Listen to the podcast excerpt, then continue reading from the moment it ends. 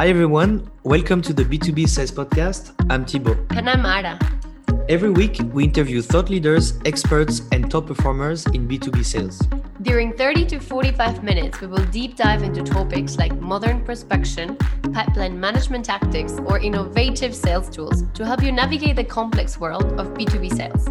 We're on a mission to change the way society sees sales. This profession is one of the most rewarding ever, yet many people are afraid to do sales or they choose this career by default. This podcast is brought to you by Sales Labs. If you want to know more about our sales training and coaching programs, go to w w w dot sales labs dot i o. I repeat, w w w dot sales labs dot i o. So get ready for your dose of sales wisdom and enjoy the show.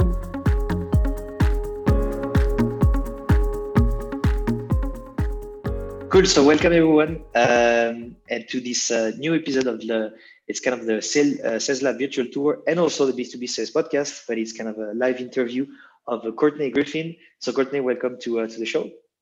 Thanks for having me, Thibaut. How are you doing? Doing great. Just uh, Monday morning in San Francisco, where I am. So just getting started. Excited to start the day with you. But yeah, doing great. Okay. Okay. That's cool. Yeah. I'm happy, happy you started the day with me. So today we're going to talk about uh, career path in high growth uh, startups and organizations. And so um, before we dive into uh, the interview, I'd love to actually, um, you know, get to know a bit more about you, who you are. So if you could tell us about your background, that would be amazing. Yeah. Um, my name is Courtney Griffin. I'm, um, I currently sit as the V P of Global Sales for um, a MarTech SaaS called Improvado. Um, this is my third position as a V P of sales. Um, a little bit about me, um, just personally, before we jump into my um, career or, um, you know, growth paths in sales. I was born in Canada, moved to Chicago when I was younger, um, I think around eight, grew up there, um, then went to a liberal arts school, studied philosophy and religious studies um, in Indiana, actually. And now um, I live here in San Francisco after working in Chicago for some years. So um, that's me. In my spare time, I still play tennis and um, music, and um, and I'm a crazy dog person. So that's just a little bit of background on on me personally. So you're Canadian. Yeah, I'm Canadian. Yes, people are shocked okay, when they find okay. this out. Yeah, yeah. But I, I grew up most of my my life in um, the United States. Uh, again, I think I was around eight, seven or eight when I um, moved over, but I still hold my Canadian citizenship. So still Canuck. okay. Okay. That's great. that's great. And so you said you're, you're a dog person. Uh, mm-hmm. You're a cr- crazy dog person. Uh, how many dogs do you have? I have no dog. I mean, I travel before COVID. I mean, I traveled way too much for work to responsibly have one. And I live in San Francisco, mm-hmm. and our Um, apartments are rather small here, if anyone's ever been. Um, so I don't own one, but we have family dogs growing up, and I'm kind mm-hmm. of like the the crazy aunt. Um, when I get to see, we have like office dogs um, at Improvado, and um, I'm kind of always just uh, hanging out with them in general. But yeah, that's a, that's a fun fact. Every time I come to a new company, I've told them that too. Just get very distracted by um, the dogs nearby. okay okay that's cool. uh I mean, there's two dogs in the where I am right now. They are huge. Yeah. You know, the one is called uh, Canela, the other one uh, uh, Negra, and uh, in Mexico it's these they are pretty nice, but they are pretty scary because they are like uh, uh, these dogs to take care, you know, to protect the house. So yeah, uh-huh. I'm like, okay, not too close. You haven't said hi yet, Tiba? I, I, I said hi, you know, but like I know if the bus is leaving, I'm like I have to stay here, otherwise I may I may get in trouble. I'm sure yeah. they'll warm up to you eventually. yeah, I'm sure too. I'm sure too. Cool. So um, and, and so so can you maybe tell me a bit more about um, so you're now at Improvado, but like how did you mm-hmm. land uh, in sales? You know, so because you, you studied something very different. Uh, yeah. And so how did you kind of like land there? Yeah, well, I all you know, I, I didn't know in college what I wanted to do. I knew that I wanted to study something I liked, and I generally like to think about concepts and things, and um, I enjoy like strategic parts of uh, my job now. But um, you know, my dad was a salesman, so I got some background there on what he did. um, pros, cons of being in sales. And so when I first got out of college, I started interviewing really just in marketing and sales, and eventually got um, my first sales gig, which was um, for a sales coordinator position, which is now um, more commonly called an S D R, um, mm-hmm. in Chicago for um, an eighteen person startup in the ad tech, martech kind of universe. And so, you know, that's where I started, and I've been in sales ever since. So once you go there, you start to grow or see the different types of paths that you can take. Um, and so I just started taking some of those, and um, yep, been in sales ever, ever since my first gig. So been here a while. Okay. Okay. Yeah. I mean, it's, uh, that's the thing is, is for, I don't know, right now, if, especially with tech sales, Uh, it's it has really good impact, because if you if you you know like get to it, you start often you know as an S D R, B D R, uh, mm-hmm. but the growth, like personally but also financially, can be really insane. And so that that's yeah. why I think it's such a great profession, because it's uh um, I don't know, I think we're surfing a huge wave now in uh, in in tech, and so it's uh it's it's really interesting compared to uh you know the image we had about sales uh, a while ago. Uh, I totally agree. And there's becoming more resources around um, how to do your job effectively. Like when I started, this was over ten years ago, you know, there wasn't really anything like that. It was rare that they taught sales in school too. So it's like to get a business, you get business degree or economics. And um, at, at, we actually didn't even have um, those degrees in my liberal arts school. Like the closest thing was political science, um, mm-hmm. which is not the same thing. So um, yeah, it's really interesting to see how that's evolved just in the SaaS and tech universe, really. And um, and it's just fantastic. And it, it, it is a high growth, you know, I started in that position and I grew into an A E, um, I think within my first year or year-ish mm-hmm. of being there. And, you know, that's a really aggressive growth path and got me a lot of good experience um, closing early. And so, yeah, it's really, um, it's a really great way to start your career and get into um, just figuring out some of the the dynamic natures of, um, you know, what comes with sales. So uh, sales. So, um, yeah, I've I've enjoyed my own path and have many thoughts on um, why it's uh, why it's uh, a strong way to start your career. Mm-hmm. Yeah. Okay. And so, uh, so you, you also have like a really solid experience, like scaling companies from ten million to eighty million. You told me A R. So um, mm-hmm. often we talk about one to ten, but then this ten to one hundred uh, kind of thing there. Um, mm-hmm. So can you tell me a bit more about that, and what are the typical things you see and the career that are uh, allowed by this kind of growth?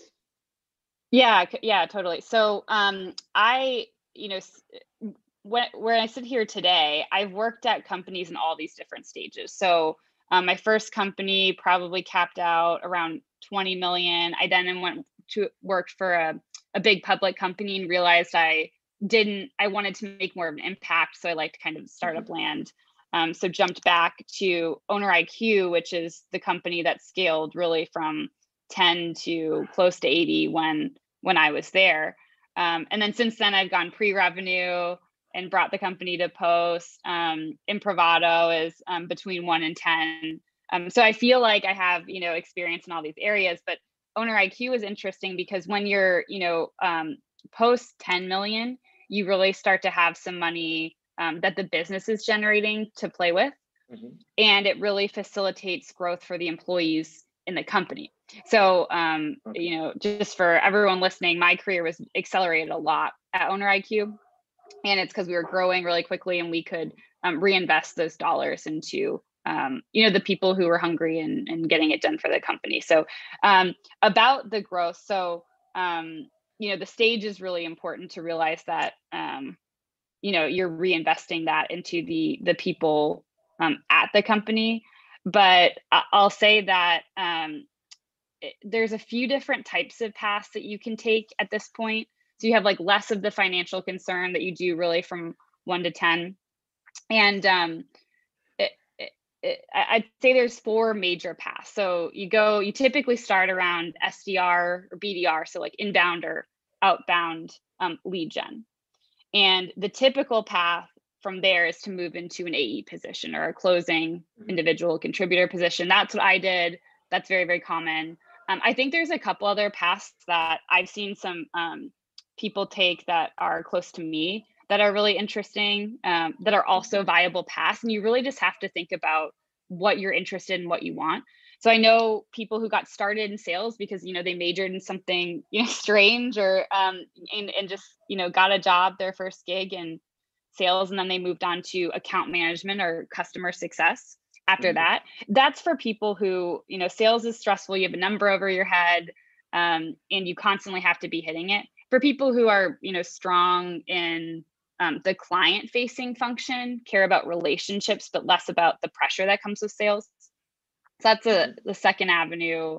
Um, the third is moving, you know, if you're more technically driven.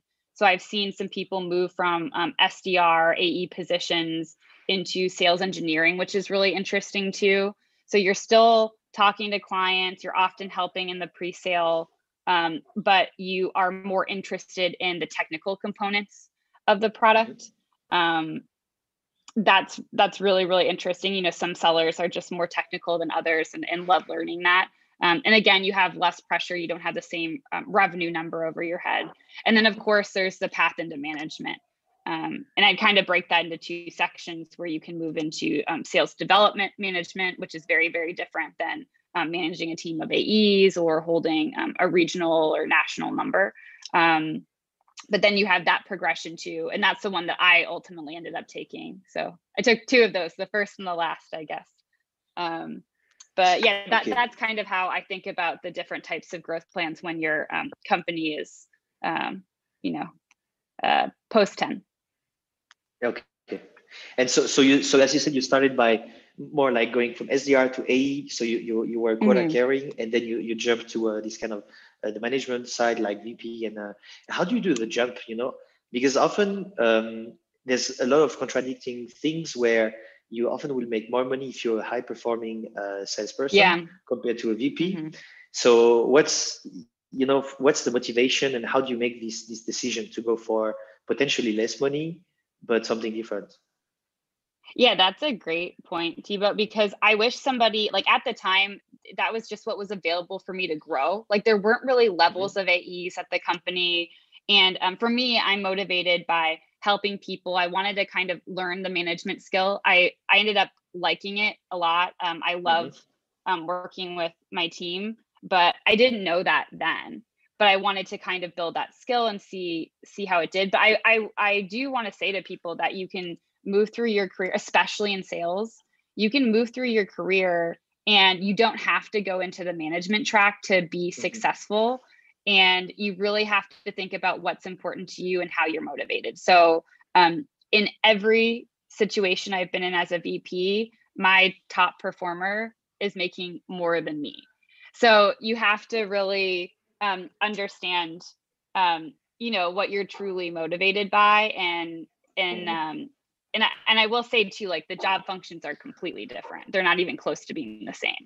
So as an individual contributor, you're just, you have a number, you're going after it, you have independence, um, and you're really kind of functioning, um, you know, like for, even in companies where there's lots of support and team environments, like you're functioning on your own goal. And as a manager, that's completely different. So you're, um, you're managing people to their metrics. You know, you're talking to them about what they're struggling with and having difficult conversations every day. Um, you're telling your C-level or executive leadership that, um, you know, here's what's working on our team, here's what's not. And it's a lot, um, it's completely, completely different than um, an I C function. So my, the biggest piece of advice I can give is really think about what you're motivated by when you're kind of thinking about that transition. Because if you like helping people and you're willing to lead and really kind of do some of that um, terrible middle layer work, um, then, you know, it, uh, building out your management skill is a great idea. But if you're really just motivated by the dollars and, um, and like functioning independently, that's great too. And you can um, continue to develop your career path in the enterprise or in B D, um, and kind of continue moving that way. So um, just a yeah. quick disclaimer, I, I would I would love for somebody to say that um, to other people I've seen go into management and didn't realize, you know, really what it was. And they see it, they saw it as, you know, the only way that they could really grow. Yeah. Yeah. Yeah. I mean, that, that that's what I saw when I, I moved to management also uh, quite early in my sales career. And uh, mm-hmm. I thought, you know, I had to do it for different reasons, because society actually is uh, rewarding management positions very often, mm-hmm. um, you know, as something prestigious or great. But often, you know, what you have to think is, is when you start first, you're a frontline manager. So you kind of like uh, this manager at McDonald's, you know, like in the night shift, mm-hmm. you're responsible for everything that's happening, but your job is mostly taking care of everything also. And so it's completely not that easy. It's uh, mm-hmm. it, it's in the trench. And um, you're dealing with people's uh, life every day. People are often like uh, not happy. You're dealing with that, and you're not here making strategic plans and just like uh, pushing that to, to the bottom. So for me, I yeah. remember I was like doing that. And then at some point I was like, okay, I'm tired of, of, of just like doing this, making less money. And so, uh, and so I found that it's, you know, it's something you, you need to, to think about. And, and my vision was like, okay, it's maybe like you make less money right away, but maybe later you will have a bigger impact and you're going to be mm-hmm. responsible for a bigger amount of money or be a bigger quota, and then you may make more or whatever. But mm-hmm. I think it's it's always this thing. It's like, if you're just purely money driven, it's better to stay an individual contributor. If you want to grow, it's good to be a manager, but it's not going to be easy. It's just going to be like a transition. Yeah. And, uh, uh, and you're just going to have to do a lot of things. I love that we're talking about this, because I do want people to know, again, like there are so many other paths where you can be successful and grow. You can be motivated, hungry, and grow. And it doesn't have to be in management. So it's just, the job is, to your point, so different. And I really encourage people to think about um, what drives them, what makes them happy in their function. If it's dealing with a lot of annoying problems, you know, that's like a large part of management. If if we're being honest yeah. here, you know, and you have to, you have to, um, again, like I, I really love creating the environment for my team that I wanted to have in my early career, um, and did in some cases. Um, and that's really important to me, and it makes me feel more fulfilled in my job and career. But for some people, you know, you just don't want to do that. I don't blame them. So anyways, I'm, yeah. I'm very happy that we're talking about that, Thibaut. Yeah. Yeah. For me, I know like what I'm doing right now is, uh, so there are a few things. I hate managing people. Uh, that's, that's something I've, I've, I've actually done it and I accepted it. And I'm like, okay, I, j- I just don't like it. Um, mm-hmm. And I also hate working for for other people. So I was yeah. like, I'm tired of making other people rich and managing people. So I'm like, I'm going to just like manage no one and get people to actually pay me so I can coach them. And so that's what I'm doing now, coaching and training. And every time I'm coaching people, it's because they're giving me money. And so it's often it's the opposite. When you're a V P, you're coaching people and you're giving, I mean, your employer gives them money. And so, mm-hmm. uh, but but it's a very uh, kind of a counterintuitive thing where I say, okay, I'm just going to go take this risk and everything that goes with it. Because for me, it's, uh, you know, like when you're just sitting in meetings all day long and often you're like, okay, like, why am I doing this? So oh, it's, yeah. Uh, yeah. Yeah. It's, it's often something that, you know, you have to realize when you do that. Yeah. That's great. Yeah. That's a totally different relationship with coaching. So I'm glad that you found that. Yeah. I'm super happy too. It's, uh, it's, it's interesting, but yeah, it's a lot, a lot of other complicated things to do also. Mm-hmm. And so I have a, um, um, often, you know, people have opportunities. There's different stages where, let's say you're going to join a, a more mature sales organization where you have role specialization. And so they are often hiring uh, S D Rs mostly. And then to, to actually be an A E, you either have mm-hmm. to have a lot of experience or you start as an S D R. And you have some other organizations that are a bit more early stage where you're going to be hired and you're going to have to take care of everything. So what do you think, what would you, your advice, you know, to pick one over the other? It's a really interesting question because there are so many different variables that depend on that. So I, I would start by saying starting in an S D R or B D R position um, in general, right, would set you up for more success if you have never worked in sales before, because you have, you know, a very specific, you typically have um, a sales qualified lead goal, and you have to get so many meetings for the A Es a month. And that's really within your control. When you start working with dollars and revenue and sales funnel, you know, um, deals fall out and slip for all these different reasons.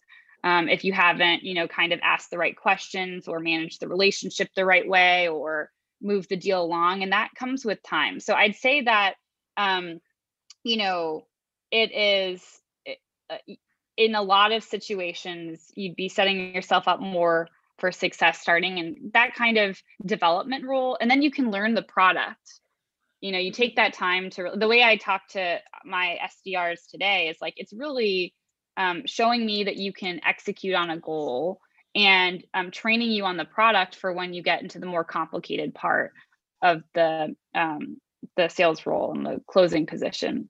Mm-hmm. So it, it's a little bit more, um, um, uh, I guess, will set you up for success. There are situations where you can jump right into an A E position, like you said, at an earlier stage startup. What I would encourage mm-hmm. people to do in that situation is make sure that you have a manager you can trust and that really trusts mm-hmm. you, and you do a lot of that work up front. So if you if you have a mentor who's, you know, wants to hire you for a sales position and understands your capabilities and um, experience, I you know that that would be a fantastic opportunity. If you're, um, I think most of the time you won't have a lot of control over that. So, oops.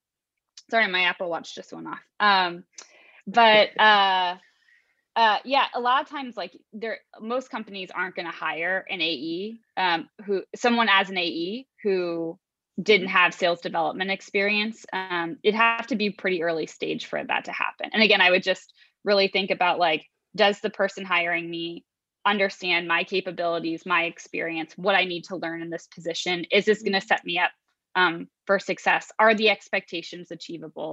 Those types of things. Okay. Okay. I see. Yeah. I think it's a, uh, um, I mean, I think the, the reality is it maybe a bit different in Europe, for example, because um, for me, I, I got hired like uh, as when I, when I started in, in Europe, in Germany, as a full cycle A E without too much sales experience, like sales development or whatever. But often it's because there's um, uh, people, Like, like that's the thing in Europe. If you're selling, there's so many different languages, geogra- geographics, and cultures. Uh, mm-hmm. If you actually are speaking French, you're French, and you have to go and sell to the French market, that's already a huge plus. Even if you're not really good at selling, because you at least speak the language, which I think is is is not really good, because the fact of being able to speak a language doesn't mean you're going to be good in sales. But it's yeah, um, yeah it's it, it it was something I got lucky. I loved sales. I I loved doing this, and it went well. But yeah, I think it's uh.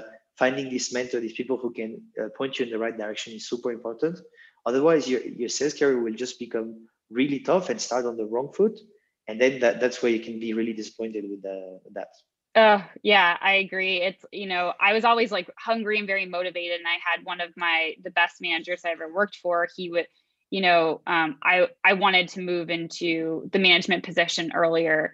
And, um, he constantly told me that he's getting things organized to set me up for success. And I had no idea what that meant at the time, you know? And so I really, um, again, especially in this situation, you know, you want to, you, you want to move fast in your career, but you also want to be thoughtful and careful around, um, if you can actually hit those numbers, um, if you're set up, um, properly to be successful in that role and have an organization supporting you to do so, because if you don't, um, then you just have a few years of jumping jobs or not hitting your numbers. And, um, you know, every salesperson wants a resume just full of um, targets achieved. So yeah, it's really tricky. Only, you know, in that situation, but, um, you know, I, I, I think the, the path, I really like the path from S D R um, into the other parts of, um, of your career. It makes a lot of sense for, for many different reasons. Yeah. And so whenever you're like later in this phase where, uh, let's say you, you're in a team of A Es and then there's like this huge growth and you need to have like some kind of a, a leader coach job, uh, which is a bit hybrid, or, you know, you may have someone who's going to jump from this, from internally from being a top performing A E to managing others, mm-hmm. there's going to be a lot of competition there. So how do you position yourself? What's the, the advice you would give if you're already at a good level, but there's tons of people on the line? How do you position yourself to get the get the job in management? Yeah, the the the most important thing first is that you want to make sure that your manager knows that you want to be promoted into that position. So I mentioned this at, um, with someone else the other day, but your manager has so much going on that they, even if they really care about your career, which is, um, you know, still, there's many different types of managers out there, even if that's central to how um, they, what they care about managing, they're always dealing with so much. It's typically not top of mind every day. So what you want to do is you want to have a, a conversation with them and make sure they're aware of how you want to grow, and you want them to create a plan for you to get there. So um, here are the things that I think I need to develop or learn. Um, and you bring those ideas to them, and then um, you should ask them, you know, like, what, what do I need to do? What are the things I can cross off on a list to get to that position? And so then what happens is you just have your manager bought in, and they've created a list that you can um, then control and work against. And then you will be more top of mind than the other individuals who are up for promotion.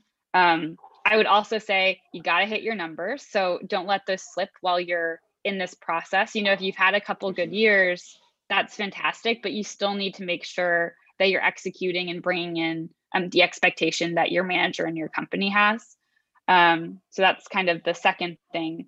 And then the third thing, which I've always appreciated from some of my top performers, is just bend over backwards for your manager, because sometimes they need to ask to roll up some numbers in a way that takes more time, or they need you to work on some like cross-departmental collaboration project that you don't want to do.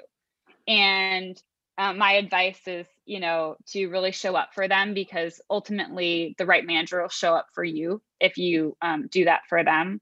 So those are kind of my um, three pieces of my uh, advice that come to mind right now. Okay. Yeah, I really like the, the plan, like, uh, you know, asking, you know, because often we assume that people know, know what's in our heads. And then yeah. we, we, we, we say, okay, I want this job, I want this job. And then we just never ask about it, or never tell it, tell it. And, and so I think having a plan is great, because you make them think, work for you. You say, okay, what, how, mm-hmm. how do I get there? You know, tell me. And then they, they have to give you a plan. If they don't give you a plan, it's just like, then maybe it's time to change or go somewhere else. But I think it's great. That that happened to me once, you know, when, when I also became manager, the guy was like, my V P was like, uh, it was it was fun because he told me, okay, you're not really helping there. You're, you have, you're very good, you're performing, but you're working against me. And so mm-hmm. then, you know, we had like a kind of a real talk. And then I said, okay, so what should I do to work for you?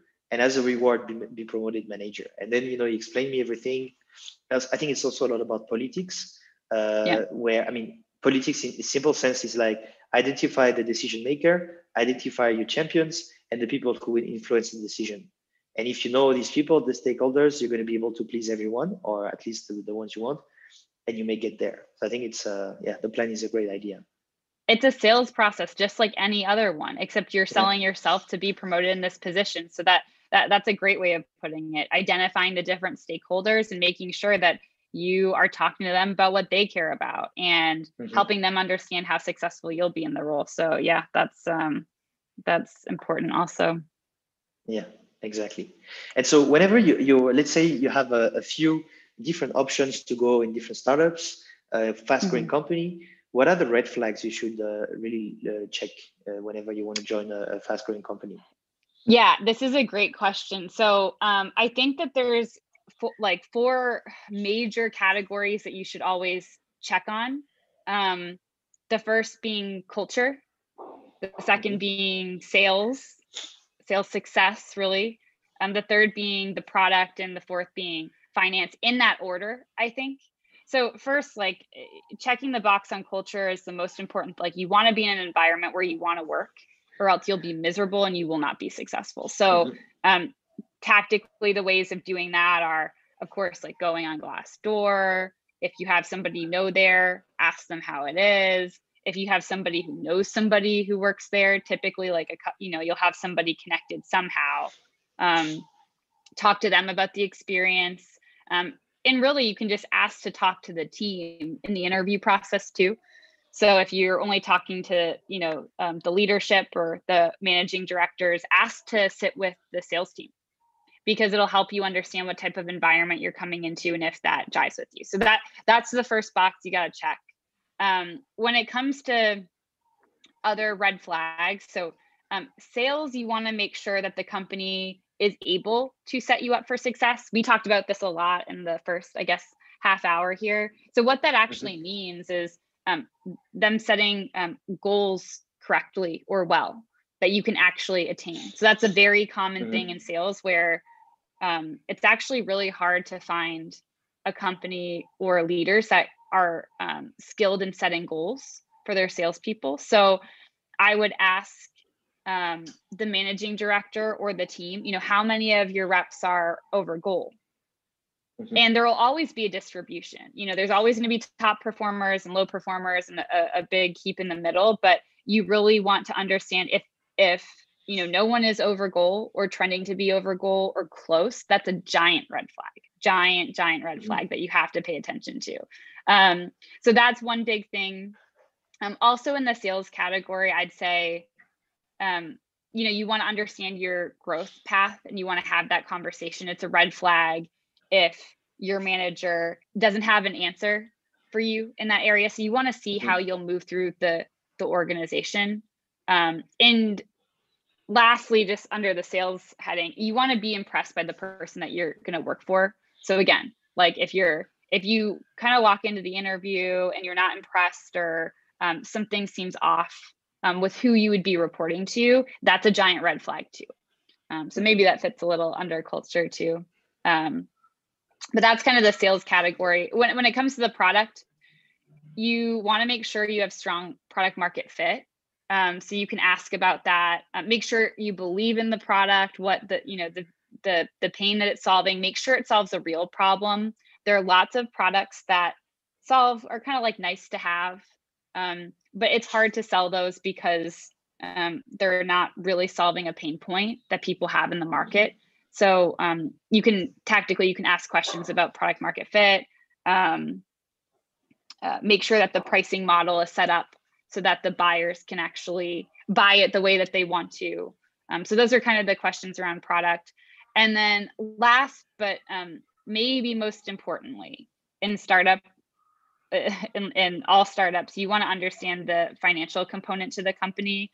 So you can start by asking, you know, if you're V C backed, or bootstrap. Most companies nowadays, I feel like, are V C backed, but they're two, um, those organizations would be run very differently um, depending on if you have V C money or not. Um, and so you want to understand that. If you're V C backed, you want to understand when the most recent round was that was raised, you know, how much was raised.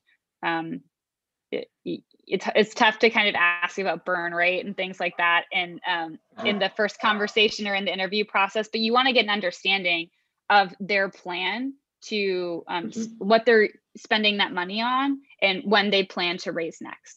And the reason why this is so critical is because there are tons of high growth startups that spend really fast and then run out of money. And so you don't want to mm-hmm. be in an office where one day Um, you just don't have a job because the company mismanaged their finances. So you really want to understand yeah. that plan. And, um, and an easy way to do that too in the interview process is just go on Crunchbase and get an understanding of like roughly um, crunchbase dot com if people don't know.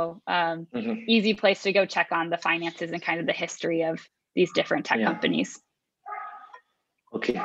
Yeah, I think it's it's super important of, you know, like to understand where they are, you know, and uh, um, often you can cal- kind of calculate the burn rate or think about it, ask, you know, what's their recurring revenue and then compute everything. And then you're like, okay, they will uh, run out of money in six to twelve months or something like that.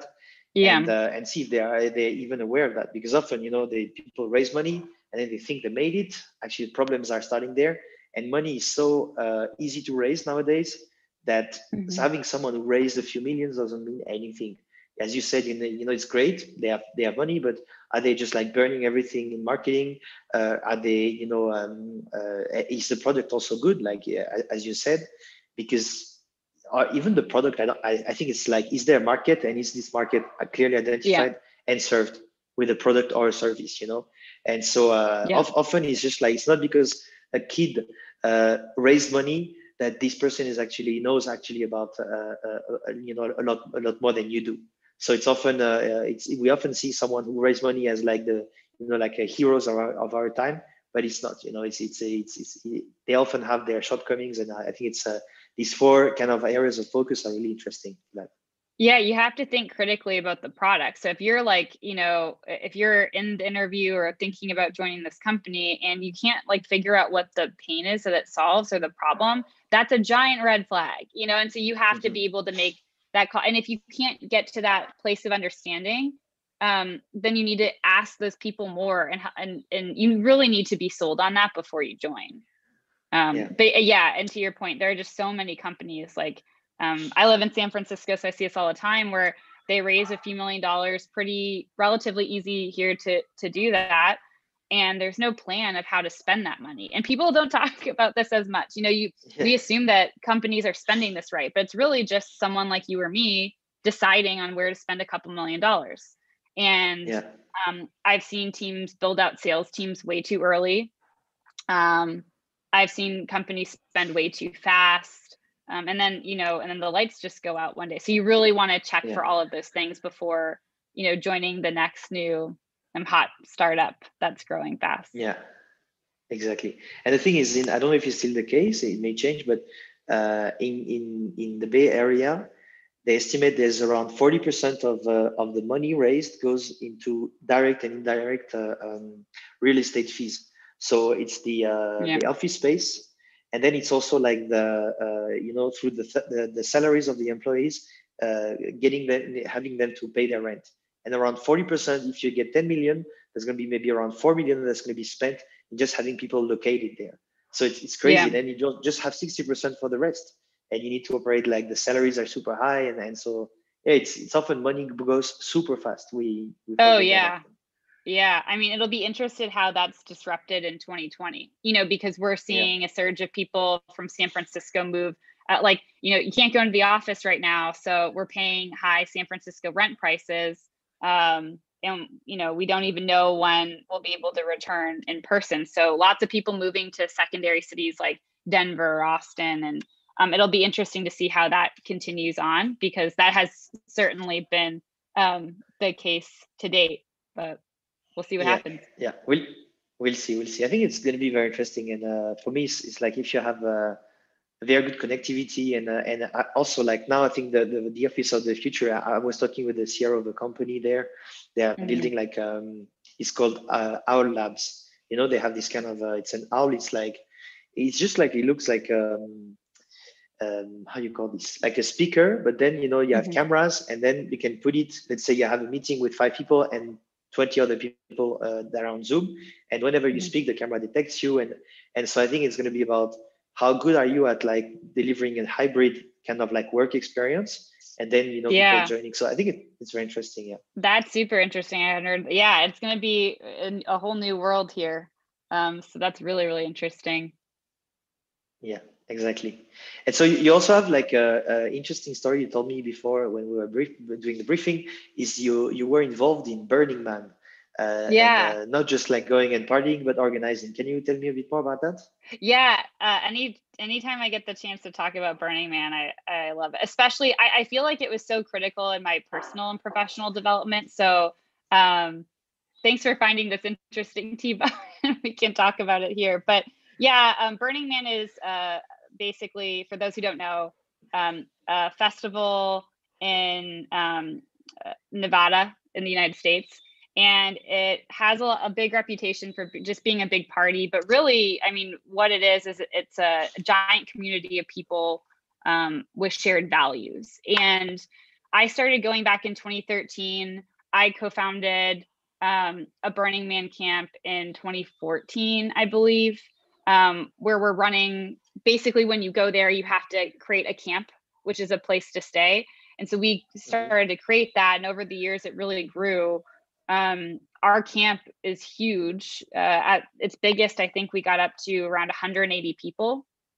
Um, so just to put this into perspective for people that um, haven't been or don't know anything about it, um, it, it's basically like creating a very, very interactive hotel in the hardest place to live in America for one week only. So it really helped me from a professional standpoint up my like logistics and operations skill, which I didn't really have before. you know, we have to plan and buy all the equipment we need. We need to haul in all the food for one hundred eighty people. Um, we need to ship in water. And, you know, the consequences of doing this wrong is that nobody has water. So it's hugely important to do all this stuff right and be um, really organized in that way. And um, so it really helped my kind of logistics skill set. But um, it's been a huge exercise in leadership, because when you have that many people, you're running a company. I mean, it's really a company. And so you have to organize tier different like sections of, um, you know, the camp to get different things done, like food or water or infrastructure or shipping. And, um, and you have to have leaders of those teams, and they really have to want to work for you. So, I mean, these people uh, aren't working, you know, they're not my team at Improvado. They're just my friends. And they have to really be inspired and, and respect you to listen to what you have to say when you're delegating on all of these tasks. So I, I think that's been a really huge exercise in um, truly, genuinely inspiring people who don't have to listen to you. Um, and it's helped me kind of run an organization that would be the size of, you know, um, many large startups. But um, so it's been huge. It's been a huge part of my life. It's helped me professionally in those ways. But I will say for um, anyone listening to that, um, you really need to find um, some type of community where you have shared values. And I found that that is just huge in your personal development. And it might not be Burning Man. I mean, I love Burning Man, but um, it could be something else. And it's not just a hobby or, um, you know, something you do every Tuesday. It has to be a group of people that really share Um, your life values. And that network has been, um, you know, I, I can't measure the ways that it has helped me um, in my life. And um, again, those people are all motivated because we share values, and they're doing really interesting things in their life, and they're teaching me about that. And I just can't, um, I can't say enough how um, it's important to find those types of communities in your life, because I had no idea what I was missing before I started Um, doing that. So is that a fair description of Burning Man, you think, Thibaut? I've never been, but I've seen documentaries about it. And uh, and uh, I, I think for me, the the I, I think it's like managing sober people is tough, but managing people who are there to party must be even tougher. So I think yeah. it's, uh, you can't say, oh, you're fired. You, you have to say, you know, you have to, to kind of find ways to motivate it and get people organized. Because, you know, you have people who have this dream that uh, you can live outside of society in complete anarchy and everything. The fact is, yeah. like, if you want to make things happen, you have to get a certain organization, and uh, and uh, you can either force it uh, to on people, or you can, uh, or you you just have to inspire them and make sure it works. So I think it's it's a great proof of leadership, because it's super tough. People are there to have fun, and uh, mm-hmm. yeah, it's not easy, I'd say. I, I put it on my resume because it's like the largest team I've ever managed. You know, it's a it's a real yeah. um, thing, and we have, you know, giant consequences. We have, you know, uh, my camp has two shipping containers that we store during the year, and we reorganize, yeah. and it's like really painstaking work to pull everything out, clean it, reorganize it in a way that we want to. You know, it's just a huge, huge job, and somehow you have to find a way to motivate these people to do so, and they're not getting paid for it, you know, and they're going there for, yeah. you know, to relax and find calm and, and all of these things. So, um, yeah, it's definitely one of the, the most important, but, um, central things in my development. And, um, yeah, it's been a huge part of my career. Honestly, it's taught me a lot. Yeah. You had the break, I guess, this year. There was no Burning Man, right? No. Yeah. And I, you know, yeah. now that I've had this break, because I've been doing it on top of my um, my career, I have no idea how I have found the time at night to do all of that work, because um, we've had a really busy year at Improvado, which is amazing. But um, yeah, it, it's actually a blessing in disguise, because um, there's been a lot of hours going. I just started Improvado in April. Um, so I've spent mm-hmm. a lot of the hours that I typically would probably work on um, the the um, our Burning Man camp at night.